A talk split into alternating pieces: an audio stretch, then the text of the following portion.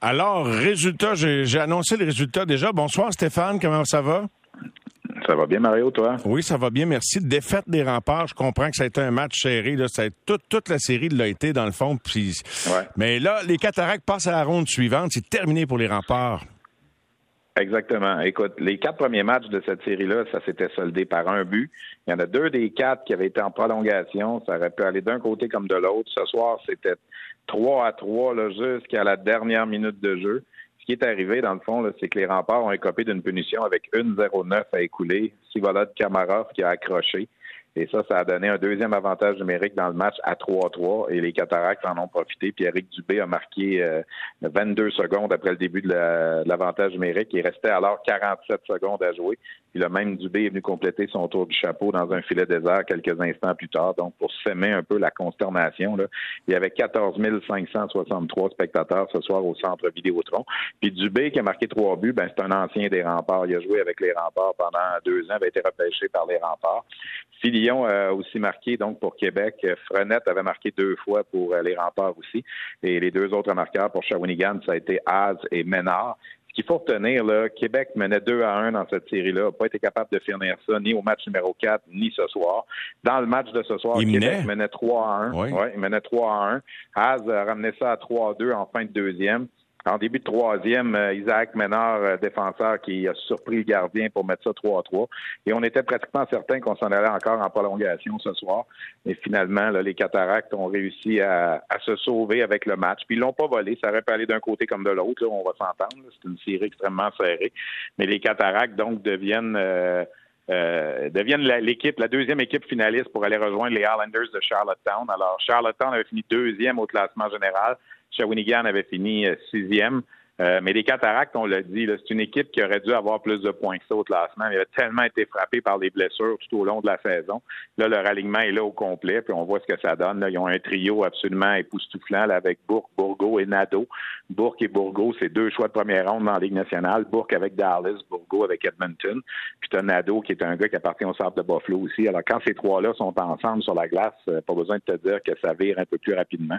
Alors, euh, quatrième fois dans leur histoire de 53 ans. Les Cataractes, c'est la plus vieille concession du circuit. Ils n'ont jamais gagné la Coupe du Président. Alors là, ils vont y aller. Euh, pour essayer d'aller chercher une première Coupe du Président contre les Islanders de Charlottetown, qui eux non plus n'ont jamais gagné. Alors, il y a une chose de sûre, c'est que l'équipe qui va gagner la finale, ce sera une première. Dans le cas de Shawinigan, on est allé en finale en 1970. Après ça, ça a pris 39 ans avant qu'on y retourne. On est allé en 2009, on est allé en 2016. Puis là, ben, on revient cette année, donc pour une quatrième fois, 0-3 pour les Cataractes en finale. Ça va commencer samedi à Charlottetown. Donc samedi et dimanche, les deux premiers matchs à Charlottetown. Et là, ça va être une série 4 de 7. Ça ne sera pas une série 3 de 5. Et euh, le gagnant de cette série-là ben, va aller représenter la LHJMQ à la Coupe Memorial à côté du, du 20 juin à Saint-Jean, au Nouveau-Brunswick. Je pense que la question a été posée à Patrick Roy après la rencontre. Euh, est-ce qu'il va réfléchir à son avenir derrière le banc euh, des remparts ou même dans, dans l'organisation tout court? Ben, il voulait, il, se donne toujours. Il voulait pas trop répondre à ça. Il dit ce soir, là, c'est pas question de moi, mais la question a été posée effectivement, puis il a dit euh, qu'il va prendre un temps de réflexion, comme il fait à la fin de chaque saison. Mais tu sais, le cycle des remparts est pas terminé. Il y a beaucoup de joueurs de l'équipe de ce soir qui seront de retour l'an prochain euh, à 19 ans. C'est des gars que ça fait trois ans qu'on élève à Québec. Là. Alors, les remparts ne tomberont pas en bas de l'échelle l'an prochain. Peut-être que ça, ça va l'inciter à revenir. Il a parlé de passion. Il dit, il faut que j'aille encore la passion. Fait faut je me pose cette question-là. Mais il ne voulait pas élaborer trop trop là-dessus. Il y aura sûrement un point de presse bilan de saison dans une couple de jours à Québec. Mais en ce moment, c'était pas le temps pour lui de parler de ça. Il a un petit peu, euh, comment dire, été euh, achalé par la décision de l'arbitre avec une 0,9 à faire en disant ben, euh, c'est un manque de jugement, il n'avait pas donné de punition depuis toute la période, puis là, il sort ça.